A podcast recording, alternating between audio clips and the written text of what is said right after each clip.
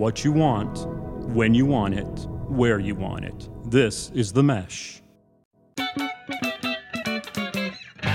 Footcandle Films. Film news and reviews from two guys who really like movies. This episode is brought to you by the Footcandle Film Society.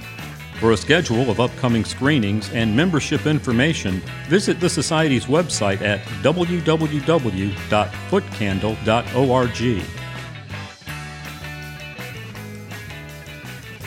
Hello and welcome to Footcandle Films here on the Mesh.tv podcast network.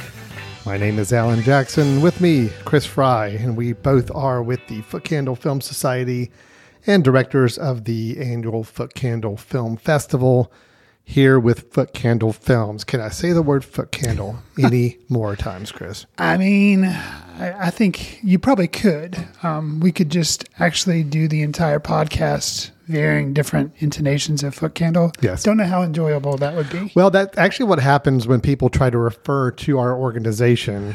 Uh, we get many variations on the word foot candle. I've This is had true. Uh, candle feet. I've had candle foot. I've had foot hills, which is close because we are in And then there's the plural, Foot Candles. Foot candles. Yep. Yep. There's a lot of variations on it. We're used to that. And uh, maybe one day we'll need to go into a little bit of our background and history of you coming up with the word foot candle for the name of our organization. But that'll be a story for another day. We've got much, much more important stories to get into today, which is our review and discussion of films. Uh, we do have a review in this episode of the latest DC universe. Is that the term they're using now? DCU. I think DCU and then MCU. I mean, I, I think guess that, that's yeah, nice and simple. Yeah. Uh, the DCU film, The Flash. Uh, we'll be discussing that, giving a nice review of that film. And then afterwards, we've got some movie news to share, a couple of uh, interesting production notes on some directors that we follow, some projects that are being announced, even some shifting of projects that, Chris, I want to get your uh, impressions on some some uh, announcements that were just made on some film release dates and what that's going to do for uh, the broader schedule. And along the way in that notes, I saw some interesting projects got announced that I was not aware of. So I'm anxious to hear your thoughts on that as well. Okay. But first off, we do have our review for the episode. Uh, as we've kind of gone in the show format, just the one main review per episode that we're going to do. This one is uh, this week's release. Uh, it is the DCU film by director Andy Muschietti. It is The Flash. I lost my parents. That pain made me who I am. I spent a lifetime trying to right the wrongs of the past. As if fighting crime would bring my parents back. You actually did it. A couple of months ago, James Gunn, at the time the newly installed DC studio head, I think, was quoted as saying director Andy Muschietti's The Flash was one of the best superhero movies he'd ever seen. This and James Gunn being the guy who directed Guardians of the Galaxy, which a lot of people think those are some of the best superhero movies ever made. But he made that quote. Um, the film now being released, Alan and I have both seen it. It dabbles in a little bit of origin story lore, which when I think of good origin story movies, I look towards like Christopher Nolan's Batman Begins, and does some multiverse theory done really well in the previously reviewed on this podcast, Spider Man Across the Universe. This places a challenge on the film, at least in my opinion, to use these tropes in a new and interesting way. This story was seen by me previously in the Flash TV show that was on the WB or whatever. Um, and then also in an animated feature film that came out like in 2013 called Justice League, The Flashpoint Paradox. So, considering how similar storylines with the Flash, which this character had been told before, how did the Flash work for you as being a longtime comic fan that you are, likely pretty aware of this storyline about how he can run really fast backwards or whatever and travel in time? How did this work for you, Alan? Um, It's a complicated answer, Chris. Okay. So let me let me back up. I want to I want to tell a little personal story if I can, kind Sure. of setting up the stage for where I am with this film. So back in college, I I uh, Are you running backwards to get us? I am to- I am okay. I ran I'm running backwards at super speed. Awesome. So where I'm now back in college. Okay. This is like uh, We're there with whatever you. Okay. And I Are you wearing a really tight costume when you do this? yes I, I am as always as I always do. Okay. And uh, I worked on a uh, a TV show, a little local campus TV show, where I did some writing and, and shooting of some skits, like comedy sketches, you know, Okay. for like a, a comedy show. Sure. A lot of fun, but I learned an important lesson in, in working on one of those. I had an idea for a, a sketch. I had an idea for a comedy bit Okay. that I was really excited about. So I basically kind of wrote down the story for this sketch. Okay. It's called the story, meaning I'm not writing the dialogue lines. I'm not writing the exact screen directions. I'm just saying this is the general concept, the story I've got. Gotcha. And I really loved my story. Okay. Then uh, somebody else I was working with said, Oh, good. I'm going to take this and I'm going to write it. I'm going to write a screenplay for it. So they wrote the words and the dialogue and the things that were going to happen on the screen. And I remember reading that screenplay after it came back to me. I'm like, Huh, okay. Um, it's different than what maybe my story, maybe it's not quite the tone or the style that I had in mind for my story, but I, I get where you're going with this. I'm a screenplay. Okay, fine. Let's go with that. Then it got handed off to somebody who was going to direct it. So they were actually going to take a camera and shoot this thing and, you know, and direct the actors to do it.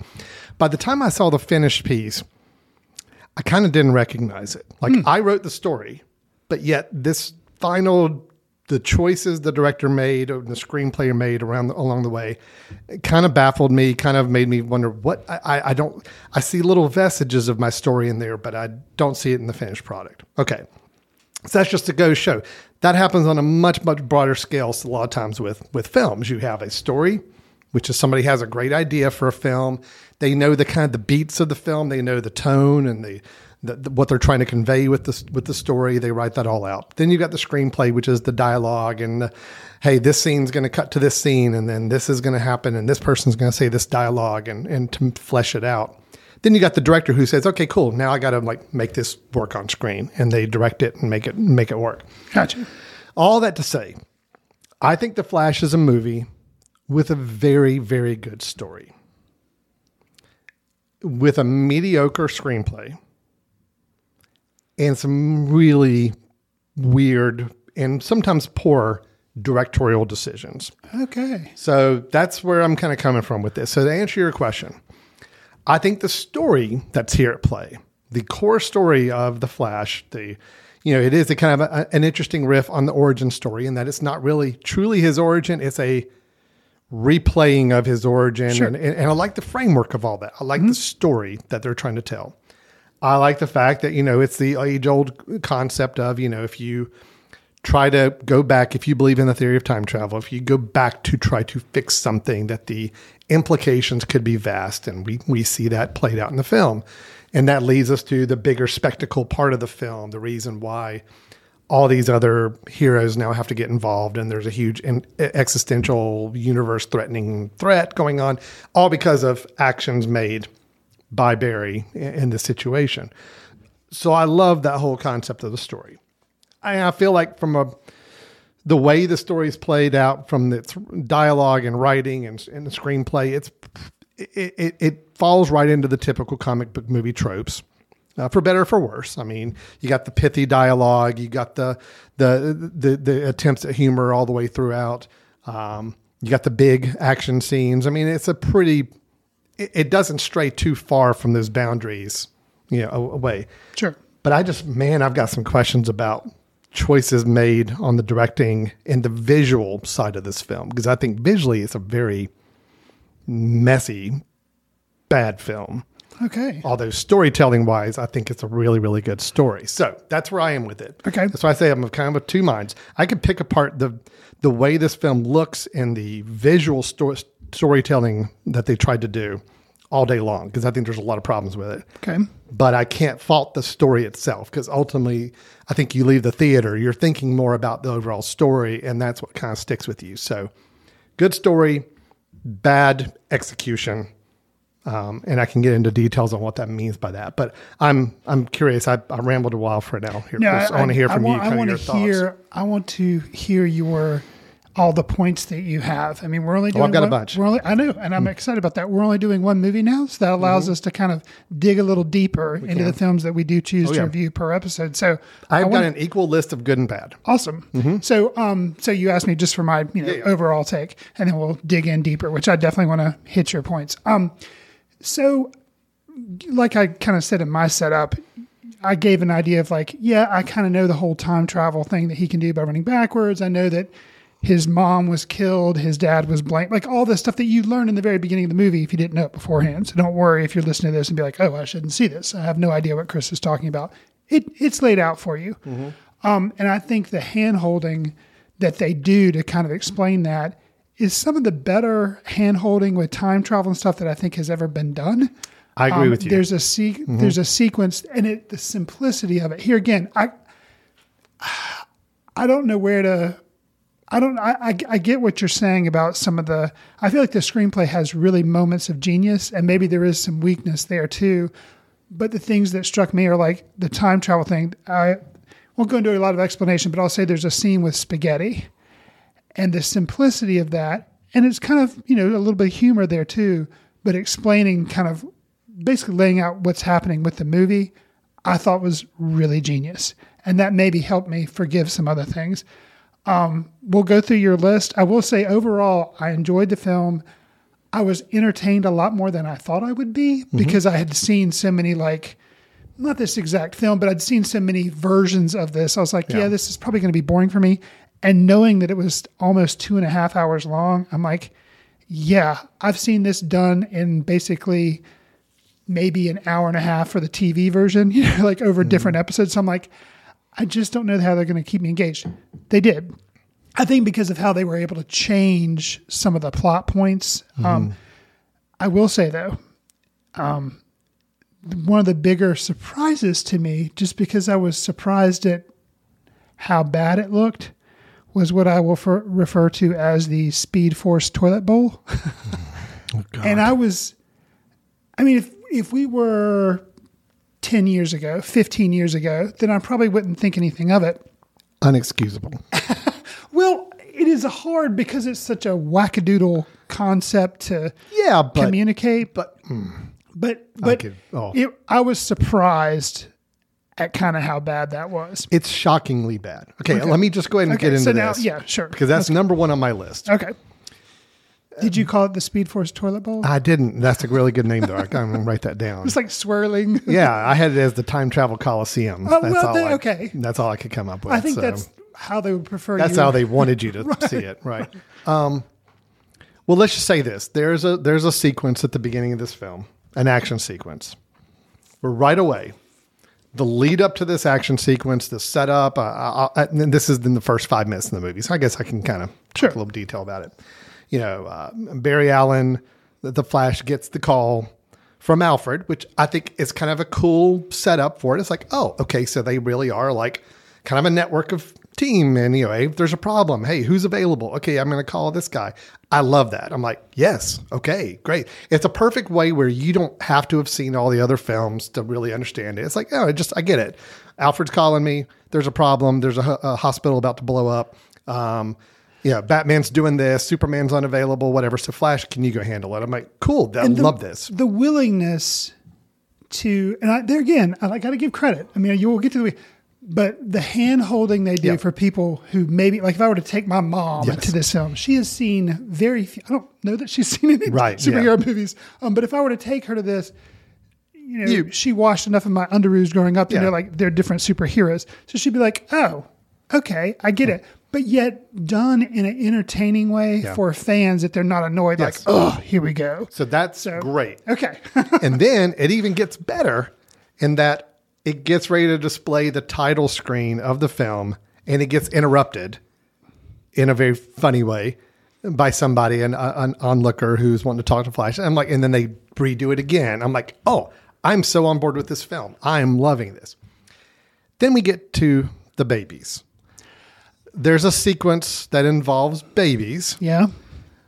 it's an action sequence and it combines some of the worst CGI I think I've ever seen. I mean, but you hadn't the seen last this. ten- You hadn't seen the Speed Force toilet. I hadn't yet. seen the Speed Force toilet bowl at that point yet. So I'm saying, as of that point, the Right. last like eight to ten years of, of movie going, this is like some of the worst animation I've ever seen. Okay. To the point I'm actually kind of shocked. I'm like, are you kidding me? It's like this is your opening sequence. And this is the choices you made. I mean, A, you made you decided to make this to be the action scene. And I'm like, and then you throw this animation on it that looks so bad. I'm I- like, I, I- don't get I it. hear. I hear what you're saying. I'm checked out of the, I'm almost checked out of the movie at this point, I hear like what 10 you're saying, in. but I like I had the complete opposite reaction. I would have if you would have told me I was going to be seemingly now we you know Mm-hmm. a defender of this film as much as I am right now. I would have told you you're nuts. Hmm. That worked so well for me, and let me tell you why. because it was obvious it wasn't real babies. the babies weren't in danger. Because at the cue, there again, we're not ruining this, people. This is in the very uh, opening minutes of the movie. Mm. minutes so of the yeah, film, you're yeah. you're fine. Don't like get mad at us. um, because when they set that up, you see a um, that you know it's a hospital. I, what do you call? I guess the maternity ward. Yeah. You see all these babies laid out. You see the windows kind of like, okay, not cool, because they're going to play. I thought they were going to play it for kind of um, gritty superhero drama where like we are actually going to be afraid, you know, and that's gruesome. We're talking maybe a dozen babies falling to their falling death. out of the I'm sky. like, okay, not not cool, dude. and then But but ahead, and so that's what I you know not know where you're not, going, not yeah. cool. And then immediately they're like, no, don't don't worry. This is not that type of film. We're not Batman Begins. We're not the Batman. We're not Joker. We're not gritty. We're not we're not doing that. So don't worry. And that sequence, yeah, it's ridiculous. Um and I will say, okay, and I'm never one to usually comment on this type stuff. And no, I didn't stay, stick around for the in credit sequence. I, I I'm think I'm forming a new thing where unless my son's with me, he would like nail me to the seat and not let me leave. I refuse to stick around for any in credit sequences. Hmm. I'm just not gonna.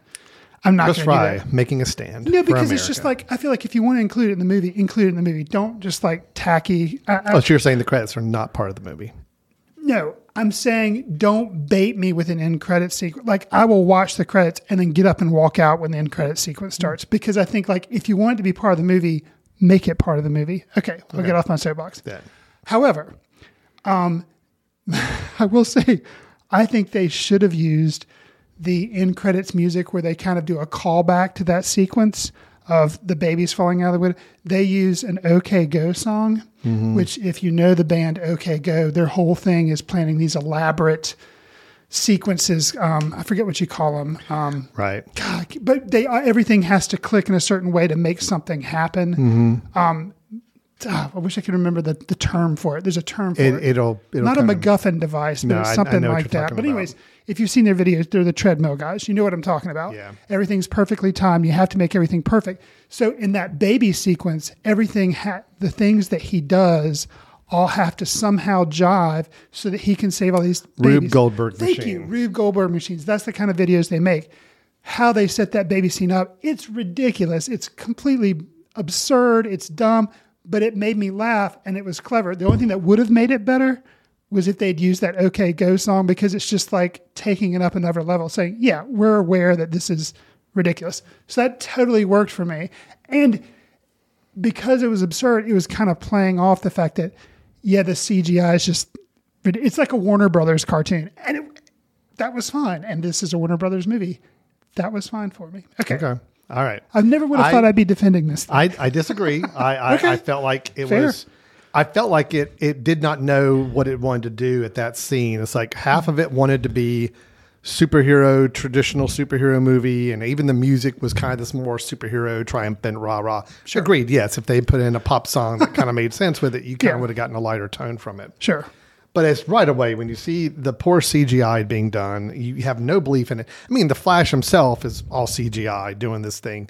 It's just, and I thought, he, I thought they made the Flash look kind of ridiculous anytime he was in CGI mode doing running and all that. Just, it just, Okay. just didn't work. So I, right away the movie I'm about checked out in the first 10 minutes Wow. and that was bothersome to me.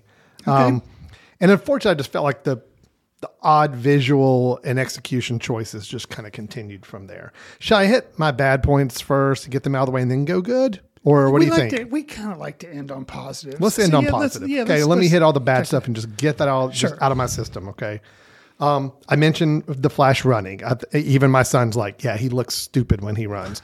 it's and I know there's been theories about why they have him running the way he does with his arms and all that, but there is a balance you can strike somewhere where you can just make it look better than you know than what we've got in, in, in this. And again, that's a visual choice that was made for the film. So, Okay, brief, not defensive when he's actually running, running, but when he's about to start running, I will say now whether this was a choice of the director or one of the writers or Ezra Miller's choice, and I thought it was dumb at first, but then I was I because Ezra Miller continued to do it as Barry Allen in the Flash, I was like, okay, I you you took a choice and you stuck by it. The way when he's right before he's about to start, he takes like an official runner's stance and then he takes off. I was like, okay, I'd never thought about that. He didn't just start running. It's like he's at a start line. And, and then I thought that was at first. Mm-hmm. No, I like thought, the At first I thought it was goofy, but then I was like, you know No, what? I like the That's starting. cool. I like the Okay. pose and the starting. It's just once he actually gets running, Sure. it's just a bizarre look and weird. And you know, you can tell me physics all you want that that's the way he would need to run to be running at that speed. I don't care. You can make it look better than what it does. Um, even even some shots and like visually showing the flash, like close ups of his face. I don't know if it's just it's just weird angles they're using, but the face always looks very distorted, almost like it's got a little bit of a fishbowl look to it. It was just it's just odd choices. It's just things that after the baby's falling, I'm kind of now picking out these odd things happening throughout the film. Um, I just mentioned vomit. So there's a, a scene where there's one character vomits quite a lot. Um, it's about halfway through the film, Okay. which may not stand out to anybody much, but if you recall, this this director Andy Muschietti also did the It Yes. movies. Yes. The first chapter one, It I thought was okay. Chapter two, I thought was pretty bad. I think you and I are on the same page Oh with yeah. that. Chapter two, I am afraid it let this director kind of go loose with his tendencies hmm. because I saw a lot of them in this film as too as well. If you recall in it chapter two, there was a scene, a, just a bizarre scene where one character just vomits like consist or a creature vomits all over a character of like kind of no reason for like a really long period of time, and then they have a needle drop of Juice Newton's "Angel in the Morning." Yes. for no reason It's in a basement. Am I right? Yeah, yeah. For no reason. And I still think about that scene. I'm like, what what was that? Like, why that song? Why did that need to happen? Why this constant stream of vomit that made no sense to the story, had nothing impact at all. Let me help you. Hmm. Never think of Angel in the Morning with that scene. Think of it with um, Promising Young Oh. I, I do absolutely. Anytime I do hear that song, that and it has happened a few times, Okay. I have to tell my brain, no, no, no, no, no, don't think about that movie. think about this movie. Much better use of it. Okay. Um, but here in this movie, there's a scene where a character has like this prolific vomiting sequence. And I think there was even a needle drop of some music or song that was kind of a bizarre choice at the time. I'm like, huh, okay, so this is this is that director. This is kind of some things he does. Is it's unique, weird needle drop songs at times, kind of these odd visual choices of ways he wants to depict characters. Um, it was just, it was, it was some odd choices. I'm gonna say. I even thought, I, I thought the, the the music choices, half of them were really. I mean, it, it helps because I did like the songs themselves that they were playing. So I'm a fan of you know three of the main songs that they kind of needle dropped in the film, but timing and use of them was also kind of uh, suspect and, and weird as well. Um, Okay, I'm continuing on the bad. I'll, I'll keep keep. I'll finish these up. Promise I won't take no, too long. No, no, no, no, no. You have your typical superhero comic book conveniences. I always say, like in movies, that happens. That's a screenplay issue. That is where it's like, hey, we need to get from this Is part of the story to this genre part. issue, though? A little bit, but I think it's an action movie. I think oh. action advent any of these action adventure movies. That's kind of what they have to do. We need to get to the next set piece. we need to somehow get there. How can we make it get there quickly and not bore the audience? Gotcha. Oh, we Flash is trying to get his powers uh, back somehow, and oh, you know who would help with this? I think Supergirl would probably help. Oh, look, she's just flying right outside the door, and she's ready to go, and she's ready to help. Uh, I like that. Even though she had no idea what in the world they were doing or why, somehow she just knew, oh, I'm going to show up here. And oh, if I go fly him up here, he gets this. I thought he's supposed to have chemicals thrown on him whenever he gets his powers, but he's up in the sky, gets lightning, and he's fine. So it's like, again, it's conveniences. It was all about, we need this to happen. So let's do this and let's do it quickly and efficiently and not worry about whether it makes sense or Well, made time to do it. Okay, I the chemical thing from the uh, fanboy nerd perspective of his origin story, I can get that. Um, however, from a story standpoint, and maybe it's the difference between story and script, like you know how to how to get there. You have the story outline, like you did for your short that you did for your television show, and then you have the script that came out. I like how they integrate. It's not she's in the trailer, so we're not ruining anything. yeah.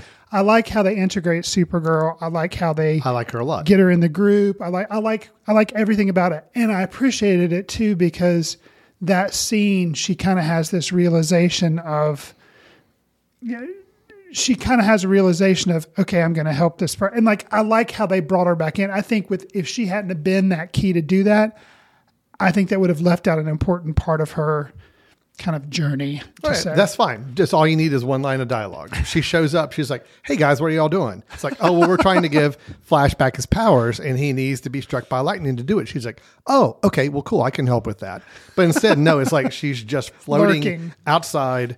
Comes, swoops in, picks him up, takes him up. I'm like, all right, do you even know what you're supposed to be doing? Do you even know what's going she on? She can't help it. She's a superhero, and I think she's. I like, which I was not expecting, um, because I'm not familiar with the Supergirl lore, a lot of it. Not Um, either. and so, her kind of being this cranky, almost kind of emo person, Mm-hmm. and kind of like to me, you would be like, you know, oh, I hate you. I don't. I think you're all dumb. But I'm going to lurk outside the um, Gotham Manor and kind of just spy on you guys to see what you're doing. Oh, wait. Okay. These people may be decent. I'm going to go help. So, like, it actually, no dialogue kind of helped in a way because somebody's Yeah. sulking. I don't, I don't know. but we still, uh, yeah. Anyway. I, I get you. it, it was still just a little convenient. It's the whole typical trope of, hey, let's make this, let's move on, and we don't need to worry about explaining how we're moving on. Just, just do it. Just get going. Just move. We need this person to be here, so boom, he magically appears there. Gotcha. So, yeah. Okay, Chris, I've got to ask you about this, Okay. and I assume you have an opinion on this.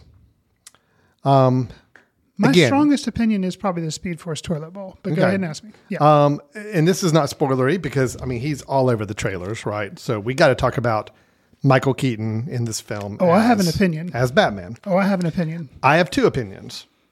Um, I will go ahead and go on record right now. Now, this is my flag I'm staking in the ground. I did not recognize who this Bruce Wayne was in the first five minutes we meet him. The Now, the I'm a- just going to say the a spoiler. I don't know. yeah, I'm I'm not going to go into details, but I'll just say kind of when we're touring his house before we meet him, and then we actually see him. In that time, I'm like, I don't know who this character is supposed to be. Okay. this is not this is not the Tim Burton Bruce Wayne. Even if aged 40 years later, I don't care. This is not him. Or 30 years later, this is not him. So I was very upset for a hmm. few minutes there because that was not this character. That is not him. Now he changes. And I do feel like for the rest of the film, yes, it's him. I got it. No, you're the opposite. Oh, I will say Michael Ooh. Keaton was MVP on this, and he is the best thing about this movie. Without him, I feel like this movie would fall flat on its face. Okay, no, I'm with you on now the I second have half of the I the have a lot of sentimentality for the original Yeah, I know you Batman. Mm-hmm. Michael Keaton, Tim Burton. Like it's one of the first movies I can think of that I saw in the theater. Like I don't even know how many times I went. And saw, one time I saw it back to back. Like my friends and I walked out and went right back and saw it again. Um, Star Wars, yeah, I've seen a bunch of times, but I didn't have the advantage to do that in the theater. Whereas Batman, I totally did. So, granted, there's a lot of nostalgia there, but the way his character was used, like not recognizing him, I I just I thought was genius and a lot of amazing stuff. Um, and without spoiling anything, I can't get into I can't get into the some of the hows and whys, but I thought it was I thought it was genius. And I think without his character, and I'll say without Michael Keaton being Batman, I think this film would have been a much lesser film. Okay, look, I think we're kind of on the same page on part of it. Okay. I do believe there's a moment. I feel like there's two phases of where we are meeting this version of Bruce Wayne. Um, there's the the opening minutes of the kitchen version. Can I say that? Sure. Okay. That's the part I didn't get. Oh man. No, no, no, no, no. All right, let me just the uh, how to how to do this. When you're going through the house and you're seeing paintings, like really bad paintings, you're seeing trash and just junk, and then it's just. I did not recognize this. I'm sorry, but even the Okay, even the we'll- Michael we'll Keaton. we'll address Wayne- this in Spoiler. I know we're going to have We'll to address this in But I think once the suit comes on, Okay. for the rest of the film, he's awesome. Okay. We'll Okay. address we'll address it in spoiler. Okay, Remind me. I'm just saying that first few minutes, I'm like, I'm, I'm kind of actually getting mad for a couple minutes, oh wow. and then it's like, then finally, it's like, oh no, no, no. Okay, now he's the character I recognize again. Now, I'm not saying characters can't evolve and grow and change over time. I get that, and I expect there to be some difference with this character because we haven't seen him since you know 92 93 as far as you know i don't know what that translates to in the this this universe time but Sure. obviously he's much much older Sure. but I still did not recognize him in those first few minutes. I don't think there was any vestige of the Bruce Wayne we were meant to know. But I saw him once once he got back into his groove. And that's fine. It's just it did make me mad for a few minutes. Oh, man. Okay, I'm almost done with my bads. Okay. Um, the last thing I'll say, um, and then we aren't going to spoil this either. There are uh, some kind of much ballyhooed uh, cameos made late in the film. Which Alan, had you had any of them spoiled for you? No, Okay, apparently the director, Mr. Muschietti, spoiled one of them, Hmm. and I can't imagine.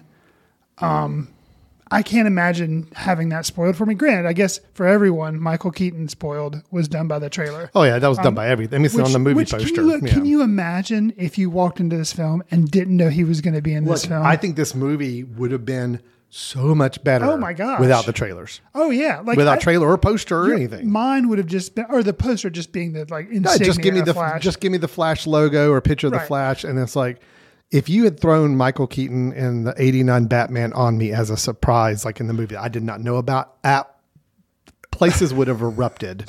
It would have been amazing. Oh. well, the yeah, yeah, okay. No, I agree. I agree with you completely. Those ending cameos, um, again, uh, CGI is at use. Sure. It is no good.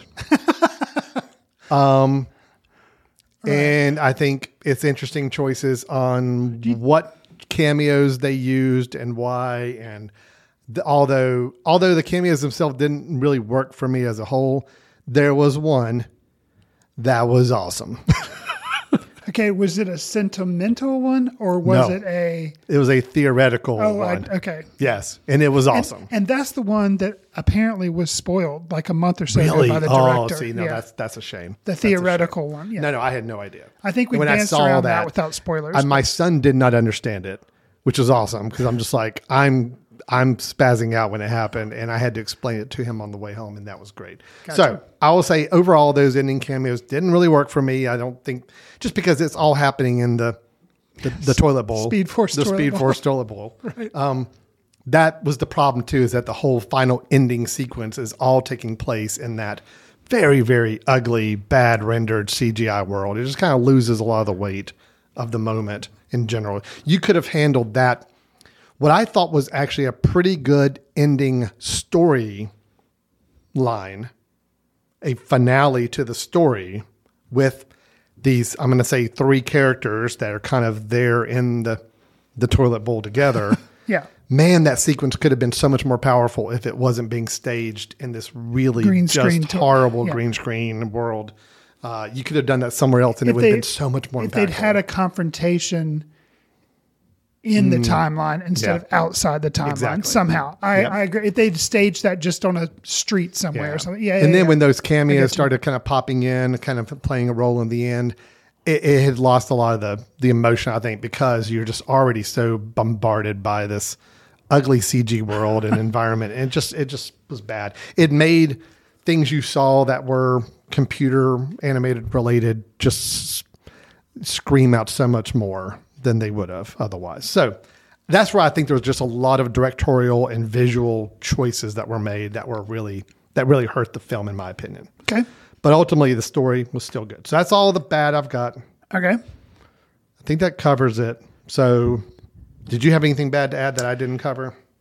No, I think overall it sounds like I appreciated the film more than you, or I like the film more than you. You I like the think film as a whole it. more than Yeah. I did. I, I still stand by. I really like the story. Okay. I like the story that was being told. I like the the story beats and the decisions in the story itself. I just did not like how they chose to execute that story visually on screen and with some of the choices they made there. So that's my issue. Um, okay, well then let's let's hit uh, let's follow up on some more good stuff because I do have a lot of good stuff too. Okay, I, honestly, the only the like overarching thing for me is just Michael Keaton MVP. That's like the main point of my notes. So let me hear your good points because I, you know, just Mm. Well, I'll comment on that too. I, I'll just say, kind of tying off yours. Yes, I think anytime after after the uh, Michael Keaton Bruce Wayne actually got on board with the film, got on board with the story, Gets in the suit. gets in the suit. Basically, everything else after that's golden. I think it's great. I think the fight scenes, uh, you know, the fight scenes throughout this film are kind of a little hap- uh, they're hit or miss, but his there's a scene in like a Russian prison where he breaks in and he has a nice, a nice kind of extended fight sequence. I'm like, yes, this is good. This is really, really good. It's because it seemed more practical. It seemed more like what the 89 Batman would be doing. And he's using his older kind of little more practical gadgets and a little more practical weapons. And, you know, it just, it just, it just felt right. And even him in his jet, which, you know, is in the, is in the film, all just kind of worked because it just felt real. It felt lived in. It felt like his character. And um, I liked all of that. I will say, I was a, a little part of me was sad, but there again, I guess you can't do you can't you can't do every fan service thing because then the movie would be six hours long. Talking about him with his jet, which is a slightly, seemingly a little bit more modified version Yeah, of what updated you know, version. Mm-hmm. Yeah, but still, it kept the same shape. I wanted it to go in front of the moon. I thought it was going to when I they did left the too. cave. I did too. When they left and did this big swooping thing, I'm like, up, they're going to They're the gonna go up to the moon. And go hang up at the moon for a second. But they didn't. And then did. it- it's fine, but I was like, oh, little nice. fanboy in me kind of was sad. But Um, so yes, I'm with you on that. Batman '89 is what I'm referring to him as. Uh, was great. Yeah. It was really, really good. sure. Um, I got to talk about Ezra Miller. Look, he had a, they had an interesting role to play in that it's a playing someone that is meant to be annoying right. from a character standpoint. Sure. And then having to play two of them in the same film. right. Um, I thought I thought they did really well. I thought I, I thought it was a good dual performance. Even the fact that I, I do credit whether it's the story or the screenplay for this, giving them a moment of realization of saying, "Oh," it, when they're interacting with one another, it's like, "Oh wow, I am really annoying. I understand why I'm annoying people, and this is." The, I'm like, "Huh, that was actually that may have been played for a laugh, but I'm like, no, I think that's actually a pretty good scene." It's like sometimes when you're faced with yourself, you know, and you see how you are coming across to others, and you realize why maybe you have a hard time connecting with people, maybe you have a hard time making friends, whatever it may be. It's like, ah, I kind of get it. I see what I'm doing here. So I thought that was an interesting little little moment, and I thought it was played really well by by Ezra Miller.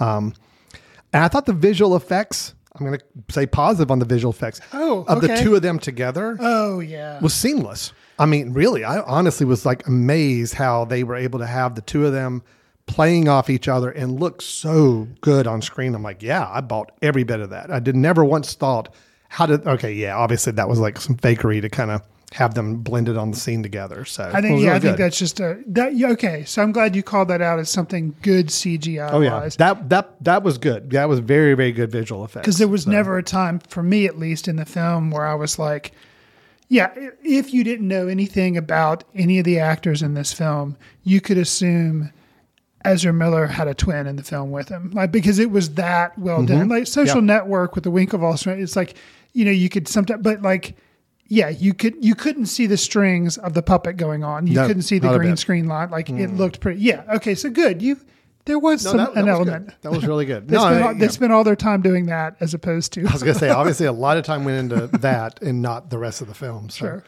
Um, I will say, from an ending standpoint, I mean, I thought the final big battle, there's a big battle scene that takes place, and it's all, you know, CGI rendered, and it's all in a big, boring desert land or whatever, the most generic place you could think of to have a big battle.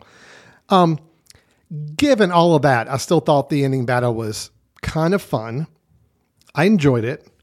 I enjoyed it even more. There was a sequence, um, and because they this is one of the needle drops I really did appreciate. They used the Raconteurs uh, for a song, Yes. where the two flashes kind of get into sync and kind of figure out how they're going to work together and do some damage. And I'm like, okay, that was a fun sequence. Yes, it's all CGI. It was all done on a computer, but it was still fun. Uh, the use of the music, the use of the, the the energy between the two of them, their interplay. Yeah, that that all worked for me. Um, and you know, the film did have some nice emotional beats. I thought the you know there was a final sequence we have. I'll just say in a grocery store that it worked. It got me. It was it was impactful. You know, ultimately that's the whole the Flash's origin story, or I guess his background story, to me has always been one of the more interesting ones for a superhero, a classic superhero. You know, I mean, okay, look, you got Batman, his parents were shot, and he's now resentful about it and upset. Yes, that's a kind of a classic trope. Flash is a little deeper than that. Yeah. His mom died, but his father got implicated for the murder. And so now he's spending his time trying to make sure that people like his father don't get you know, uh, um, um, uh, accused of crimes they didn't commit. I mean, that's to me a very, very interesting background. Yeah. Okay, nitpick from somebody who was aware, even though I'm not a huge DC Flash, but I was surprised that the murderer aspect was not addressed. Yeah, you know, I don't know if it. I mean, I think it does get addressed in like you know the greater comic lore and all that. I honestly don't know what the answer is. But yeah, it was a little surprising that there was no like. But I also think that's that's okay. I mean, it's it's Yeah, it you know it's Yeah, um they Bad- weren't interested bad- in that. bad things happen. Yeah, they're not interested in the story of revenge. They're not Right. interested in the story of all that. It's it's about trying to. Um, it's you know Barry still holds himself accountable for what happened because Right. again his belief if he didn't make this one decision when he was a kid then you know maybe this would have happened instead. Um, this is all about trying to rectify those faults, not necessarily trying to get revenge on who caused the most harm to you. Right. Um, but overall, there's a scene, you know, final scene in the grocery store. I thought was very good and and kind of hit the right notes. And uh, so yeah, overall, I'm I'm happy with how the film kind of ended. Uh, outside of some of those, the multiverse and cameos and some other weird, you know, things I, I thought were just sloppy, but the human side of the ending worked really well. gotcha. All right, so I'm good. What else you got to add? Anything on the good side of things you want to add to this? Um, No, um, I will say no. I, I think you've you've covered. I think you know we've covered a lot. Um, I will say that at the very not the end credits thing, which I didn't see, but um, I thought they had an opportunity at the very end of the film where they have a cameo, and I think you feel it coming. But I was surprised that it wasn't a different cameo. And I'll leave that when we get into spoiler territory, we can jump on that. But I was surprised that they, I think to make what I assume, who knows what James Gunn and all the people have planned for the DCU, but I was surprised they didn't have a different cameo to kind of close the loop and encapsulate things a little more. And I'll just leave it at that. Yeah, So, I have an opinion on all of that as well. But we, okay. we can get to that a little bit. All right. Why don't we do this, Chris? Uh, why don't we take a quick break, Okay. come back with movie news, and then let's do our spoiler stuff at the end of the show. I think that'd probably be a little safer for everybody, so nobody's having to worry about skipping ahead. Sure. Or anything We don't want to So, ruin stuff yeah. for people. So at the end of this episode, we will talk a little spoiler talk about the Flash. So if you get to the end, that's where we'll jump into it a little bit. But until then, let's take a quick break. We come back. We've got some movie news to share about some uh, other projects going on. and then we'll do our flash spoiler stuff at the end. So stay tuned. You're listening to Footcandle Films here on the Mesh.tv. This podcast is sponsored by Jackson Creative, a custom communication agency located in downtown Hickory, North Carolina, specializing in online content creation. To learn more, visit thejacksoncreative.com. Jackson Creative, we tell your story. All right, welcome back to Footcandle Films here on the Mesh.tv podcast network. Um, we had our review of The Flash, which, you know what? I mean, looking at that, I think we both, I'm generally positive on it. You are more positive on it. I have a lot of issues with it. I think those are issues that could have derailed the film's enjoyment for me, but ultimately I did ultimately enjoy the film. But I enjoyed it for the story, even though I had issues with a lot of the execution of the film. And you liked the film because uh, Michael Keaton's Batman was in it. Uh, fair to say. okay, good deal. Well, let's move on to some movie news, and then we'll do our spoilers for The Flash at the end of the episode. So, Chris, uh, I want to kind of cleanse the palate a little bit for a few minutes of superhero talk and uh, corporate franchises, just a bit. Okay. And uh, let's go in the opposite direction. So next week, at at the time of this recording, next week we're uh, supposed to have the nationwide release of Asteroid City, which is the new uh, Wes Anderson film, and I know we'll be reviewing that whenever it shows up here. Hopefully, it will be next weekend. We're Sure. expecting to see it. Uh, but we'd also heard that there was a second film that he was working on, or something kind of releasing around the same time, coming out. Maybe it would be going to Netflix. It'd be a different thing. So I got a little more detail on that, and I think it's going to be something that makes you happy because I know your adversity to films that overstay their welcome on length. Yes. So Wes Anderson's next film is an adaptation of Roald Dahl's short story that I think we've mentioned before. So the short story, The Wonderful Story of Henry Sugar. Turns out this is going to be a short film. 40 Hey. minutes 40 minutes long. Okay. Yep. And there was some talk about that. Why? Why was that? It's like, and I think Wes Anderson saying he couldn't really figure out. This is according to IndieWire. And he said I couldn't really figure out the approach. I knew what I liked in this story that I was writing in Dahl's words. Couldn't find the answer. And then suddenly I did. I realized it's not a feature film. It's like 37 minutes or so. So in other words, it's one of those things where realizing, which I think sometimes it's nice if filmmakers realize this, you don't need to take a short story and adapt it into a two-hour epic motion picture. If you can get the story across in 37 minutes, do that. And prior to this, maybe directors were they didn't want to admit that because there was no strong distribution model. Yeah, you're not going to get people going to the like, movie theater for a 37 minute Yeah, movie. short films nobody's going to pay twelve dollars to see, but Netflix, Netflix. or Hulu or Yep. Disney, they'll pay Yeah. Mm-hmm. X amount for it. Okay, all right, makes Yep. sense. So that's why it ended up on Netflix. He said, you know, even Wes Anderson said, well, it's kind of a weird thing, but in the year between the story being set aside and then Anderson picking up the camera, Netflix bought the rights to the whole Dahl catalog Oh wow, for $686 million.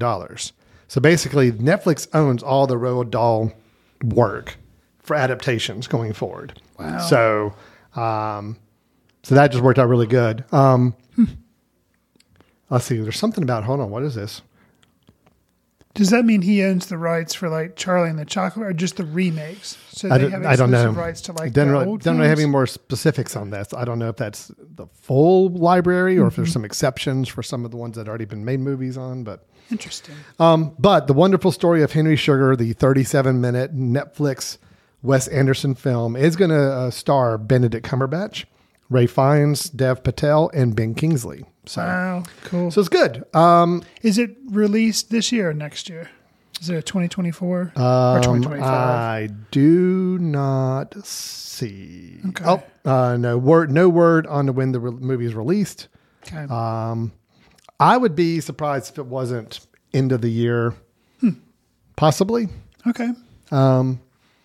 Because I know he supposedly was working on both simultaneously at one Oh, point, or had, really? uh, that's what I'd heard somewhere. Okay. So, anyway, I just thought that was kind of interesting to know that you know shorter movies with a online distribution channels that we have now.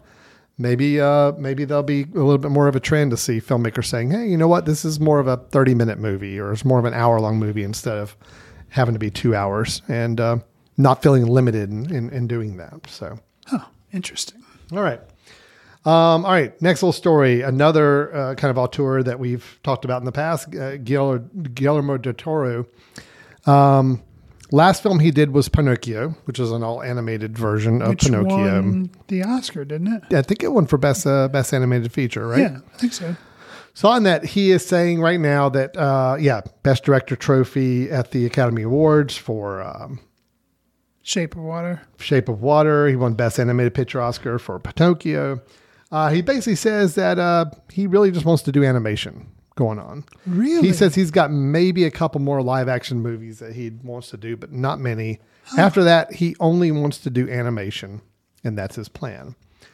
Now, Chris, this brings up a little bit of a bigger question to me. We reviewed Across the Spider Verse last week, which we both really liked. Yeah. We uh, have seen, I feel like animation take some real good leaps and bounds over the last 10 years. I mean, you know, you had Pixar that kind of accelerated it to some degree. Sure. But even their stuff is kind of now being, I think, surpassed by some even more innovative animation styles. And I mean, Del Toro's Pinocchio was a very creative, uh, artistic animation style. Um, Across the Spider Verse, I think Disney, outside of Pixar, has kind of stepped up a little bit some of it in animation game. I wonder a question like that. You know, if I look at the movie The Flash that we reviewed earlier, it has many issues as I had with the CGI and all that, and the action sequences where I felt like I'm just watching kind of a cartoon the whole time. You know, are we getting to a point? And if big directors are saying, "No, you know, what, I'm I'm going to go into animation as well." Imagine if The Flash had been an animated movie. Okay, you know, could it have worked? Could it have been uh, as impactful or been as as well received? Um, I hate to say it probably wouldn't do as well box office wise, but that's just the nature of it. You wouldn't really get the Michael Keaton Batman 89 effect quite to the same level. And all the other cameos. Yeah. Wouldn't work as well, but I feel like it would have benefited for me anyway. A lot of the action sequences, it definitely would have benefited. I mean, the, the toilet bowl would have been much, much more impactful. So I just, I wonder if, I wonder if we're starting to see a little bit of shift of people like looking at Spider Verse movies and saying, huh, you know what? There's actually a great market and a chance for artistic expression in animation that maybe they haven't felt they've had before. So, Well, that's interesting because I think there's always going to be room for flesh and blood actors on screen because some stories just, you know, dramatic stories lend themselves more to that. Now, it depends on the type of stories you're interested in telling, which Guillermo del Toro has always told with things like Pan's Labyrinth and Crimson Peak, these very stylized things that have some crazy visuals, Shape of Water, too. So I can see how for I think it'll be a loss. I, I'm saddened to hear that he only wants to do animation as opposed. I mean, I'm sure he said he has some live action, but um, because he's so adept at both. So I'd hate to see him just lose him to completely to animation. I like animation stuff, but um, I can see how like with the kind of stories he wants to tell, he's like, yeah, I'll just go the animation way because he can make things look. Because when you have complete control, you can make things look exactly like you want them to. You know, with animation, whereas live action, they're just some things. You know, yeah, you just can't do. So I see that. Um, but I, I yeah, and I, would the Flash have worked better? I don't. I don't know. Um, something that I was curious. A movie that came out a while ago, UCG did not do well, um, but was live action. Was The Dark Tower, Stephen King's The Dark Tower, and it had Idris Elba and Michael McConaughey. Um, I think because of the fantastical nature of that, I always thought that should be like an Adult Swim type adult uh, car animation because I think it would work a lot better. Um, so, and I think supposedly there is another version of Dark Tower coming out eventually. But um, yeah, that's interesting. I don't, I don't know. Well, he went on to say some, I thought, some interesting things about the state of animation today, which he, he mentioned something about Pixar films, which I thought was actually kind of on the money. Uh, Okay. He says that with, with these movies, uh, he, he describes them as emoji style animation. He says where everybody is, quote, happy and sassy and quick. And I'm like, yeah, I totally get that. And I feel like a little bit that spills over into the superhero movies too. It's a little bit of the, it's fast fast energy, fast fast dialogue. It's everybody's funny, everybody's quick and snappy and sassy with one another. Hmm. It's definitely Pixar. I could see that has evolved into style. And yes, where people's faces are much more. Ex- it's it's like looking at a bunch of emojis giving expressions. I I totally get his point on that. Interesting. He's saying, you know, like I want to see real life in animation. I think it's urgent. I think it's urgent to see real life in animation. And I'm kind of with him on that. And that's where I think something like Spider Verse does a lot better because I think there's more than enough times and moments where we're seeing characters that felt real and had real dialogue and real emotions on display. So I, I get what he's saying with that. I think it's maybe an, a little bit of an overgeneralization to say all Pixar films are that way because I think Pixar's done a great job with the animation form over the years. Um, but yeah, and then uh, you know you, we've got this new Teenage Mutant Ninja Turtles movie. Have you seen the trailer for that? Yes. The animation style is very Yeah. um, it's it's like what Puss in Boots did with uh, parts of its uh, animation style. The latest Puss in Boots movie that got a lot of acclaim for kind of incorporating a more So you're saying- manga kind of uh, more sketch based uh, style than or flat style than. So you're saying I'm going to have to end up watching that movie? I'm just saying there's a lot of people excited about that movie because of the way it looks, and Right. saying that that even my son is like who's never shown any interest in the the turtles movies before, and has, I don't even know if he's ever seen them. He's like, no, I want to see that movie because the animation looks amazing. like, all right, Okay.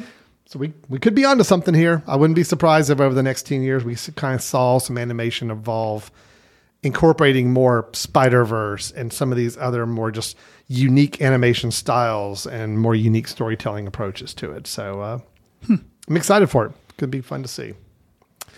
Okay, last uh, story I've got, Chris, and this is just going to dovetail us right back into big blockbuster movie franchise, superhero Okay. movie world. But um, you know, Disney, when Disney makes changes to their schedule of when movies are going to come out, it's amazing the ripple effect it has on so many different franchises. And you start to realize just how much stuff Disney owns right now. Oh, a lot. Um, it's a lot. yeah. So, uh, you know, right now we've got, um, they had some big announcements about updates on their films that they're going to be releasing over the next several years. Okay. Uh, most notably on this is that Avatar, which is a Disney property, okay, um, there are supposed to be five Avatar Total. movies total. So we've gone through two of them. We've We gone through two, more. so that by my count, that means we have three left. um, Avatar three uh, is now being moved to December 2025. So that will still now be two and a half years away from the time of this recording right here. Okay. But that's going to mean that Avatar 4 and 5 will now be released in December 2029 Gee in whiz. December 2031. Oh my god. So we're talking now 8 years in the future. Chris, I'm doing the math in my head. I But know how already, old They're already done, right? Or no? Oh, I don't think they're done. No, Because they I thought that was one of the reasons he was kind of trying to shoot. I'm sure the same stuff time. is being done in batches, but I mean, they can't be eight years off and not. If they can't have all the, the filming done and still be eight years off, I can't imagine. Hmm. I don't know. Um, anyway, Avatar 4 and 5, December 2029, 2030. So uh, I'm just doing the math in my head. I'm not going to say it out loud, but I know how old I will be at that time. Oh my gosh! And it's kind of depressing to think that that's how far out these films are going. Um, By the same token, the Avengers movies that are going to be the two big Marvel movies. The first one, it will not be coming out till 2026. The second one in May 2027. So they're going to be one year apart from each other. Kind of like it was with Infinity War and Endgame, same kind of Those idea. were, were those a whole year? I can't remember if it was a full year or within a year of each other, but it was in that same time frame. Now, I think there may be a little bit of a reasoning for that delay, um, pushing some of these movies back a little bit. Is that a if you casting recall, issue? because I think there's still some questions right now about uh, what role, if any, that uh, um, Jonathan Jonathan, Majors. Majors. is going to play as Kang in that film, because that's the big bad guy that they kind of based everything off of. There's still a lot of questions about allegations with him and concerns about his uh, personal life, and so that may be causing them to kind of punt a little bit and give them some more time to work that out. So we got Avengers stuff going on. The only movie that got moved up earlier is Deadpool 3. And again, that is now a Disney movie, which is weird. which is weird. Uh, it's going to come out in May 2024 instead of November, like it was going to be. So that's next year, about a, about a year from now. We've got now, Chris. Did you know the Alien franchise? Yes. It's technically owned by Disney because they bought Fox. Right. I knew it was owned by Fox originally. I hadn't thought about that, but that is weird. Did you know that there's a new Alien movie coming? No. Um, it's still untitled and it's directed by uh, Fede Alvarez. I have no idea who that is. Fede Alvarez uh, did the reboots of the Evil Dead movies uh, recently, which I've not seen either of those. Well, he did at least the first one. I don't know if he did the second one. Well, that a Um, little part of me inside has died because I'd rather Ridley Scott do it. Even though I, I loved, as everyone knows who's ever listened to any episode of this podcast, I love Prometheus. Um, it is probably my favorite Alien film. However, the follow-up Alien, Alien Covenant, not as big a fan. But um, I think he has such interesting ideas about the franchise, and supposedly it was going to be a trilogy. It was going to be Prometheus, Covenant, and then there was going to be another film. And now it sounds like maybe he'll never make that film. He's busy making other stuff, so that's good, I guess. Well, okay. So even though the article I was reading said that the title was um, untitled Alien movie, I am seeing on Fede Alvarez's IMDb page that in production is a movie called Alien colon Romulus. Okay. and he is listed as the writer and director of the film. Um, the cast, I the cast that's assigned to it so far that I don't think they have the big names. Don't Fast- recognize anybody. So Fassbender's not there. Not yet. Nothing's in here. So whether this is some sort of spin-off, whether this is some sort of I don't know. I don't know if they're continuing the Prometheus storyline or not. But um, Alvarez has done. Uh, he directed the film Don't Breathe. Oh, Yeah, he okay. directed so The Evil seen that Dead. I haven't seen those. He uh, directed the Girl in the Spider's Web, the American version of that. Okay. Um, that came out that fortunately didn't get a lot of attention. Yeah, Daniel Craig was it. That I'm was the Claire Foy version. Yeah, I'm not that. sure if I saw that or not. Yeah. Okay. So anyway, um, yeah, uh, looks like from his standpoint, Alien Romulus is going to be the next Alien movie. At least that's the working title right now that we can see. So that's going to be coming out August 2024. So a little over a year from now. Um. So yeah, so some some shake up, some things happening on that end, but it's just it's just always amazing to me when I see like Disney releases a schedule change and you see all the films and properties they own. You're like, wow, that's they do own quite a lot of our uh, movie going experiences these days. And a lot of IP for sure. That's a lot. Wow. That's a lot. All right. So that's the movie news I had to share with us today. So, Chris, it sounds like I, I think what let's do, let's kind of do our official little wrap up of the show. Sure. Then we're going to lead right into spoilers. So, if you're not interested in being spoiled on anything in The Flash, you want to go see it for yourself. Um, we recommend you go do that. If you don't want to be spoiled, one thing I'll recommend is please don't go to the IMDb page for The Flash because unfortunately it does everything in its power to spoil everything in the film for you by looking at the cast list. So don't do that. Um, but otherwise, Chris, if people did have questions or feedback for us on either our Flash review or any of the news items or just uh, recommendations of films that they think we ought to check out, how can they reach out to us? You can send an email to info at footcandle.org. You can follow us on Twitter at footcandlefilm. Alan and I are also on Letterboxd, where we try to track what we're seeing and leave short reviews. Do us a favor, give us a star rating, write a review, share with friends whatever service you receive your favorite podcasts on to help us reach new listeners. We'd appreciate it. And we actually we've made it through this entire episode, and I don't think we've really mentioned it. The 2023 Footcandle Film Festival is coming this year, September 15th through the 24th. So if you're in Western North Carolina, we will be holding it in Hickory, North Carolina, and we'd love for you to come check it out. All right. Yep. We're looking forward to it. It should be a great festival and uh, going to have a lot of fun with it that week. And we'll be hearing, you'll be hearing a lot more about it if you listen to the show over the next couple months. But um, we will be back next week with another episode, another review, and some more discussions about movies and films. So until then, uh, take care. We will talk to you next time. See you in the ticket line. And hang tight for the spoilers.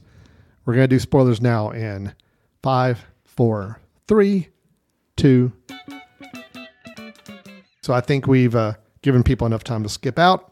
my defense Yeah, of the Bruce Wayne Manor introduction. The hobo Bruce Wayne. Okay. I freaking loved it, if for Mm. no other reason, because in my mind, that was not Bruce Wayne. That was obviously it's not Michael Caine because he is way too old to be jumping around, but it's somebody wearing a Michael Caine like wig, jumping around and defending Bruce Wayne who's off brooding somewhere. Never crossed my mind that that was Bruce Wayne. So therefore, my introdu- my shock to realize because Michael Caine was no, he wasn't the original Butler. He Hmm. was Jason, um, not Jason Bateman. um, he was Michael Caine was Batman yeah Begins was was uh uh Bale Christian Bale, Bale's. Christian Bale. Thank you. Yeah. Um, he was Christian Bale's. So actually, that still would have worked um, because I think the original actor who played um, Alfred for Michael Keaton has passed away. Michael Goog. Yeah. Michael Goog. G O. Mm-hmm. U G. How do you say? it? So I think he has passed away. But I think so. In my mind, when I was watching at the time, I forgot that Caine wasn't Keaton's Alfred, and I thought that would have been really funny. Um, having him just like he looked like in Children of Men, or how he was in um, some other movie where he was like Michael Caine with long hair, being like, and like, which Alfred historically, well, in some of the lore for DC, he has been like this former secret secret agent who is capable of all this like karate and all this like fighting technique. So that would work. And then when it's like Michael Keaton and it's just like, no, it's this guy who's totally given up. He's no longer a superhero. I thought that was amazing. Totally worked for me. And if anything, it could set up something down the road. In well, no, I guess it couldn't, but but uh, it could have been like a jumping off point. It still could be a jumping off point if DC wanted to do it for a um, Batman Beyond thing where Michael Keaton plays the old grizzled guy just sitting in a bat Look, cave. old grizzled is one thing. So- I, I don't mind old grizzled. I loved it. Uh, okay, loved it. But I mean, he's it's they're showing that he's like doing some horrible paintings up upstairs. Uh, his place is like a wreck and like Because Alfred's dead. Well, but I but I So never I, his house cleaner's dead. no, but I never would have believed ever that the the Bruce Wayne version that Michael Keaton played would be that character. No matter what, and even without Alfred. Okay, I'm not saying his life would be completely put together, but it was he was unrecognizable to me until he got down into the Batcave and he kind of put on the Batman persona. And then I'm like, okay, even when he's out of the costume after that point, I'm still on board. I'm like, no, no, this is him. We got him. We're good. I just I do not understand the decision to have him be this I thought it was good. homeless looking, uh, uh, tr- you know, just trash infested Wayne Manor painting really, really weird painting stuff upstairs. I, I don't, I, it. didn't get it. I did Loved not it. get it at all. Loved it. But no, Keaton's good. But that was a that was a choice they made about Keaton to play that part that way. Uh, I just liked it once he got once he got into the groove of the of, of his role. He was really good after that point. Um, what else are we spoiling? So the cameos at the end. So you want to talk about the cameos in the toilet bowl? Yeah. Okay. Yeah, And let's do talk- that, and then we'll talk about the ones at the very, very end. That I mentioned, I thought it yeah, could. yeah. Yeah. Okay. So the toilet bowl cameos. These are happening in this virtual. We're, copy, we're copywriting that, by the Yeah, way. Speed Force toilet bowl. Speed Force toilet bowl. Um, as uh, the worlds are colliding, basically, we're kind of being told that because of these actions, Barry's actions, that now these kind of multiple verse multiverses are kind of starting to kind of implode on each other. We see visually all these different spheres or globes of other universes kind of coming together, and we start to get the impression that each of them are from a different version of some DC characters from the past. a different spaghetti noodle. Yep. So we've got one version that is the old Christopher Reeve Superman, along with the Superwoman, played by Helen Slater, version of those characters. Now, both of them are CGI versions of the characters, very obviously. Understood with Christopher Reeve, obviously, he's not here to do any filming with it. Sure. Um, they still just look like it was just wax figures. I mean, they just look so bad and You didn't. You didn't think it was the least bit cool? No. No, I didn't. Um, because it's so easy. It's like, oh yeah, well let's just throw this on the screen and let's just play this person. There's a you see uh, the Adam West Batman in one kind of parting scene. I was. I was. Okay, the Superman one, I wasn't surprised. I, I liked it because I there's a little bit of nostalgia, but I liked it. The Batman Adam West really surprised me. I was Yeah. like, okay. Yeah, they had kind that. of courageous in a way because it's like, oh, we're not just going to bring in the nostalgia, reverential, oh, Christopher Reeve. No, we're going to throw Adam West, you know, like jokingly. So I, I was surprised about that. Um, and then and then um, who else before we get to the The big one. the big one? Um, who else? Oh well, we had the old George Reeves uh, Superman. Oh, yeah. Yeah, yeah, yeah. Black and white. Yep. Yeah, Mhm. yeah, yeah. Uh, did we have any other Batman versions, or was that the only one we saw? Adam West one. I mean, we already got the '89 Keaton version in the movie, And we have the Ben Affleck version. right. So the Christian Bale one is the only one that never shows up or has anything to do with this. Which, with with this. all the controver- controversy, I guess fanboy controversy about um, the Superman. What's the name of the actor that has been in the DCU as Superman? And then it was announced he oh, would not- Henry Cavill. Henry Cavill. I was surprised with all the like nail biting and you know teeth grinding about him not being in. Was it this movie they were upset he wasn't going to be in, or was it some other? I don't know. But it was like they were just. I guess when James Gunn took over, he said like, Yeah, "Yeah, we're not. They're going Sup- a different direction. Superman's Superman. different," and people were just like so cranky. I was surprised they didn't include any Henry Cavill thing, especially very- because he was already there with General Zod. it just seemed right? weird to me to kind of make the choices that were made like okay which which there's so many vast you know dc versions of characters but to already kind of have they show us three versions of superman one version of batman and that was that was it i mean there wasn't really any other characters and versions which i thought was just kind of odd hmm. Oh no we, we did see an old flash we saw the old uh helmet uh winged Right. helmet version of flash at one point too Was that from the TV show? See, I couldn't tell. I don't know what that was from. That may have just been something that was put in originally. Put in. So it was just kind of, it seemed a little haphazard. It's like, okay, there's not really any rhyme or reason to this. It's like, you're not telling me you're using all the old DC movie characters. It's like, and you're not using all the old TV characters.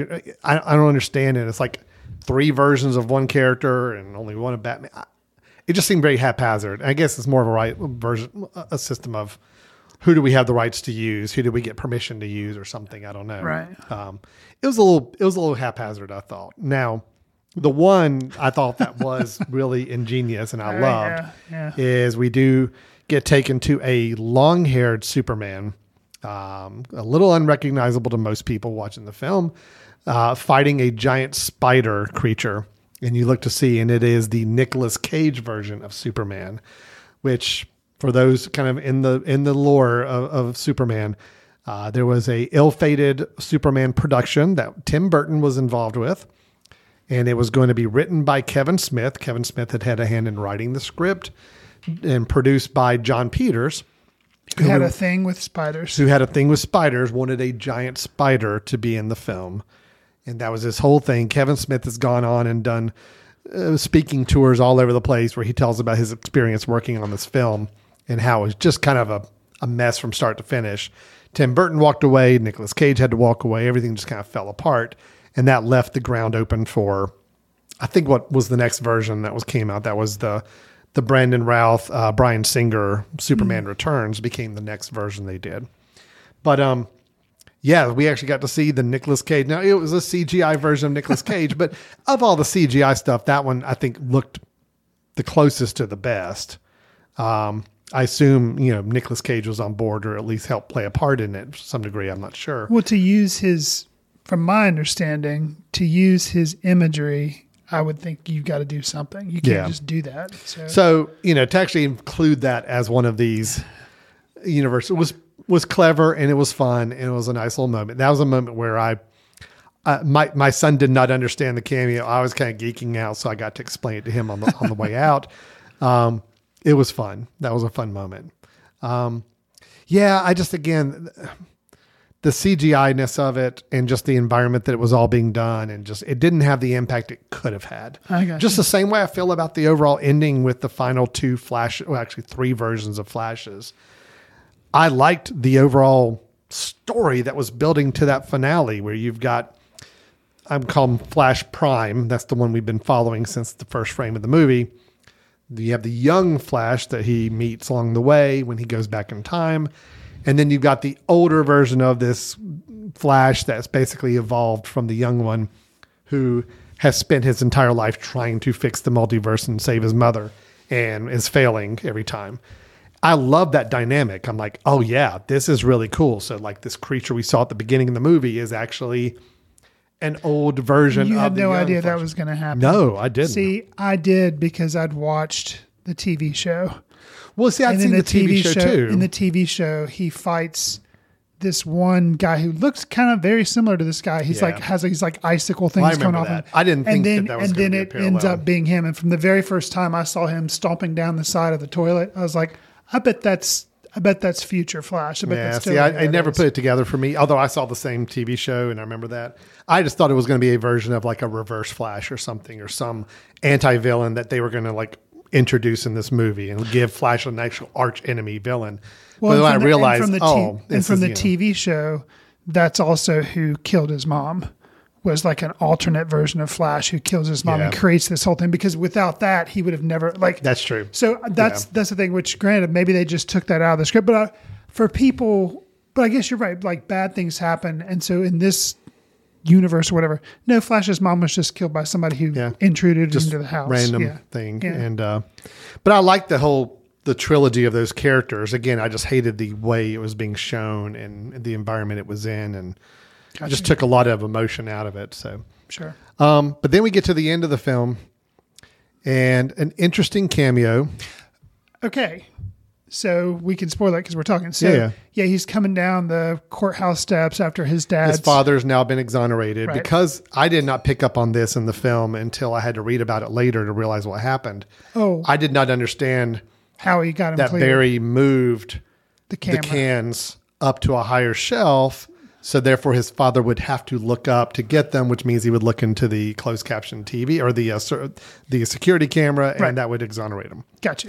Yeah. I did not pick up that little whatever that motion was or him moving the cans, but totally makes sense. Yeah, That's no, good. I picked, thought that thought that was cool, Yeah. and also I thought it was cool that little part because it's like he has gone back, things have changed, things have gotten messed up. He didn't save his mom, but somehow he was like, you know what, my dad's alive, so it's, I could just exonerate him. So, and I thought that was a cool thing. So it's like he couldn't save his mom, but he can at least change the life for his dad. Well, So I thought think I think there's a little bit too that his mother's death ultimately led to him to be the, become the Flash in some way, shape, or form. Him getting involved in the crime Right. uh, crime department, and that led to him getting his father getting exonerated has no impact on him whether he becomes Flash or not.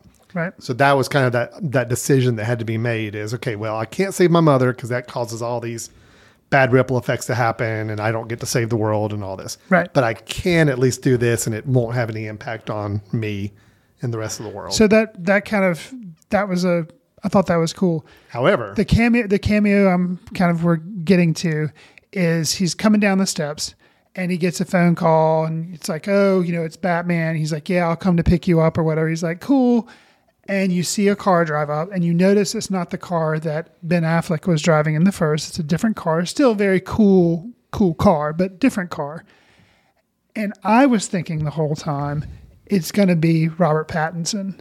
And that way they kind of loop back in because he was the Batman. So that way they're going to, but no, who did they, who did they opt for? Still valid. They do George Clooney.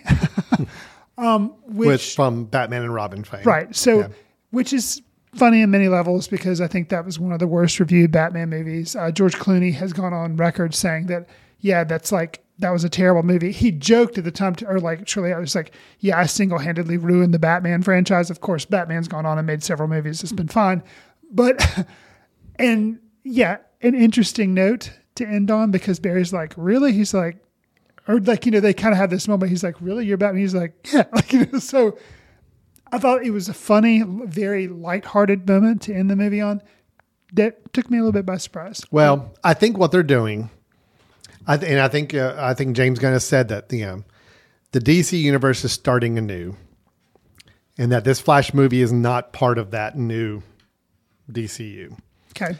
So I think they've just kind of felt like, well, we can just do whatever. It doesn't matter because it's Well, all kind of done at this in point. a film about multiverses and time frames and strands and time travel. Yeah, I guess you can. I can do whatever you they want. They can do whatever and just kind of have fun with it. Which, Right. You know, you know, I mean, in theory, though, he did create a whole nother version of the universe, which mm-hmm. that sounds like that would have bad implications and Yeah. not what you wanted to do. But anyway, that's kind of how the movie ends. Now, you did not stay for the post credit scene. I did not. That's probably fine because it was stupid. Um, it, it's basically Flash and Aquaman coming out of a bar, and Aqu- Aquaman's rip roaring drunk, Nice. and Flash is explaining to Aquaman that he's gone to all these other universes and seen all these other versions, and in every other version of the universe, the version of Aquaman is the same. Now that's important because what they're basically saying is, okay, there's a new Aquaman movie coming out this winter And which with Jason Momoa. which that had already that that's another one of these that's kind of been delayed, right? Yeah, was- but they're in- basically saying that that's how Jason Momoa's Aquaman is going to be in the new DCU because Barry's basically telling him, "Well, yeah, every version of the universes I went to, you were always the same. You were always the same character." I'm like, okay, so that's basically them saying, "Yeah, we can just kind of say, well, this Aquaman is this is now our Aquaman in this world, and we don't have to recast him or re- change it up or whatever." interesting. Because obviously, it sounds like they like Jason Momoa in that role. They want to keep him in that role. So um, Is Amber Heard still in the sequel? I don't know. Okay. hear- I think the key was that her role got diminished greatly, and that was part of the reason for her lawsuit. Is that she felt like her role was diminished because of all the uh, stuff with her and Johnny Depp was causing some negative publicity and causing her to get a reduced role in the sequel. Gotcha. So whether or not she's actually finally in the sequel or not, I don't know. Okay. But um, anyway, Did she she played Aquaman's sister or love interest? love interest. Okay. Yeah, yeah. Mm-hmm. So, yeah. So interesting, interesting stuff. Yeah. Final final thing I'll say, we don't have to do the closing again, but um something that was very throwaway and it was probably my favorite referential thing just because it was so small. Um 2013 Barry uh, is like dorking around the Batcave. Oh, I know. Uh, yeah. Barry, current day Barry, is like typing on the back computer, trying to figure out all this stuff, trying to figure out, I think, where Wonder Woman is, trying to get her, like, he's trying to do all this research and stuff. And, and 2013 Barry walks up and he has this little bag and it starts doing the laugh thing when he opens. it. He's like, How cool is this? And that's a reference to like the 1989 Batman with like the Joker. And I was like, wow. And he's like, yeah, man, what do you like? So it's like a trophy, which Batman supposedly has scattered around the Batcave are these little trophies from things. So that tying it to Michael Keaton having defeated the Joker and like all of that, I thought, I thought that was, it was very throwaway, very small. Oh yeah. No, I got But it. uh, Yeah, that was like probably one of my favorites. well, So- just everything in the Batcave and just the look and style. They they did a good job of making it feel like the '89 version of Batman, but yet also, you know, it's 30 years later, so there's been some improvements, there's been some growth, but I mean, it's still you felt it felt very lived in. It felt very much of that time, and yeah, uh, yeah all the scenes in there I loved. All the all the scenes with Batman after we the, get past the initial introduction, I thought were great. So um, it definitely was a, a highlight of the film for me. And there again, because I'm sure Andy Muschietti is listening to this podcast, taking notes on how he can improve his future work. One of which is going to be he's been tapped to do Batman and Robin, the Brave and the Bold, which you're sighing a little bit. Yeah. Um, but one note that I would give him is I think the referential line, the I am Batman, fine, but the you want to get nuts, let's get nuts. I think that line, if you're going to use it, should have been used when Keaton was going to be doing the Frankenstein stuff with Barry. Because, yeah, that's a crazy. He's like, Yeah. you want to get nuts? Okay, let's get nuts. And like, because I think that would have. That, would would've- been a bet. The way it was positioned the- here, it was a little showy. yeah, it was because the little, I am Batman yeah. fine. That's fine because it is a show and that worked. But the other one, I was like, yeah, I feel like that could be better used. But It just felt again, like it was kind of forced in just to, yeah. Just to do some fan service. So Yeah, the fan service. I, I I'll I was worried it was going to be heavier handed than it was, and it wasn't. It was actually done relatively safely. I thought so. Just those couple lines were a little odd placement of those uh, Batman lines, but um, yeah. Overall, no. Look, I I had fun with the movie. I had fun with it. I did. I I enjoyed it for the most part. I just man visually and some choices made were just baffling to me and i'm still this is a film that supposedly was delayed release because of the Ezra Miller situation for a while and COVID and everything. I was like, it's been around for a while. Like they hopped around different directors many times. It's hmm. like went into production and was in production for a good long time. That's what just makes me baffled why the CGI was not better.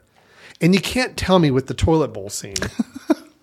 I get it that it's like it's a complicated scene. Like you've got these multiple variations of people around, and you're seeing, you know, you see all these different people, you see all the different superheroes, you see all the fam- Barry's family, but all of those actors are in this movie. They acted in this movie. They stood in front of a green screen and got filmed for this movie.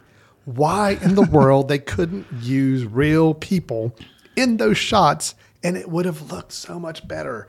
But instead we get these PlayStation 2 looking graphic versions of them that are so obviously fake, so mm. obviously bad. That whole sequence is just nauseating to watch because it's like it's like not like you're creating digital characters from scratch that are not real people. No, these are real people. Like the mo- the the woman playing Barry's mother, Right. is in several scenes. Right. We see her acting. so all you do is you move her over to a green screen and say, okay, now we just need you to do this motion and say this and all because this is what's going to happen in the toilet bowl scene. and it's like so easy to do, but why it was not done, I don't understand. But it's just a baffling choice. At least with the babies falling from the sky.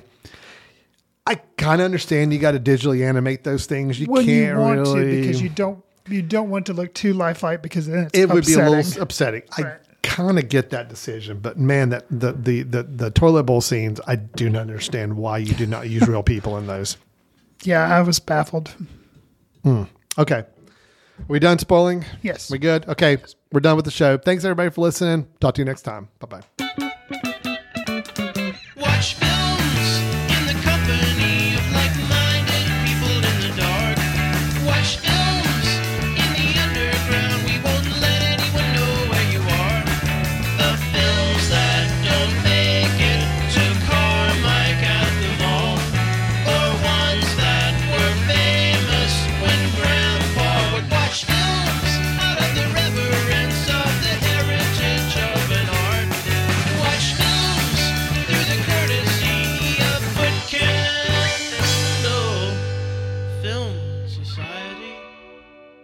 Special thanks to Carpal Tuller for the show theme music.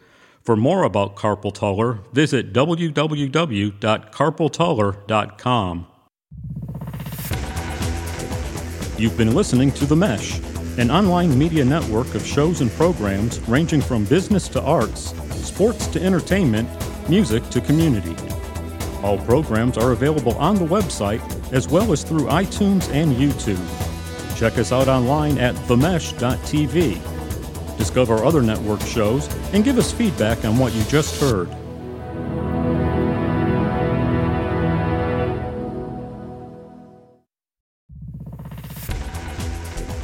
You've been listening to The Mesh, an online media network of shows and programs ranging from business to arts, sports to entertainment, music to community.